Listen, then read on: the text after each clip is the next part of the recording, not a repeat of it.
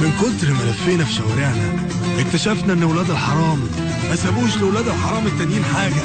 اسمع حكاوي أسامة الشاذلي. أحمد رمضان شاب مصري جدا متفوق في شغله شاطر كل الناس بيحبوه وهو كمان بيحب كل الناس ويمكن دي هي مشكلة حياته. أحمد ضعيف جدا قدام الجنس الناعم. عينه زايغة زي ما بيقول. يشوف الواحدة من دول قلبه يقع في رجليه. في ظرف 15 دقيقة يكون حبها وعزمها على فنجان قهوة. 30 دقيقة يكون صاحبها. وما تسألنيش إزاي. موهوب. كلمتين على كام نظرة من عيونه الخضر. البنت من دول ما تستحملش في إيده غلوة. بكرة الصبح بتكون العلاقة انتهت. لأن الأخ أحمد زهق. أو هو مروح شاف واحدة تانية وقلبه الشرير سخسخ وحبها.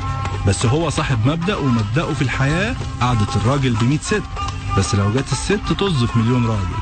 ما كانت حب متنقلة. حبيب كما قال الكتاب. دون جوان عصره أوانه مهما كان فرحان أو متضايق تعبان مشغول أو حتى عيان لازم يحب.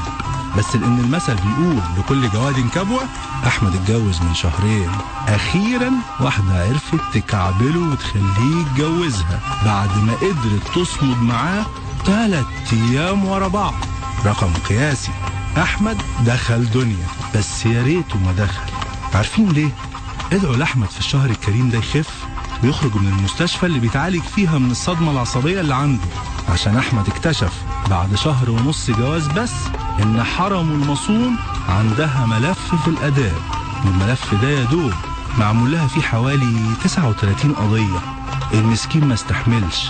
وصدق اللي قال غلطة الشاطر بألف. بكرة حكاية جديدة من ولاد الحرام. ما سابوش لولاد الحرام التانيين حاجة. مع أسامة الشاذلي.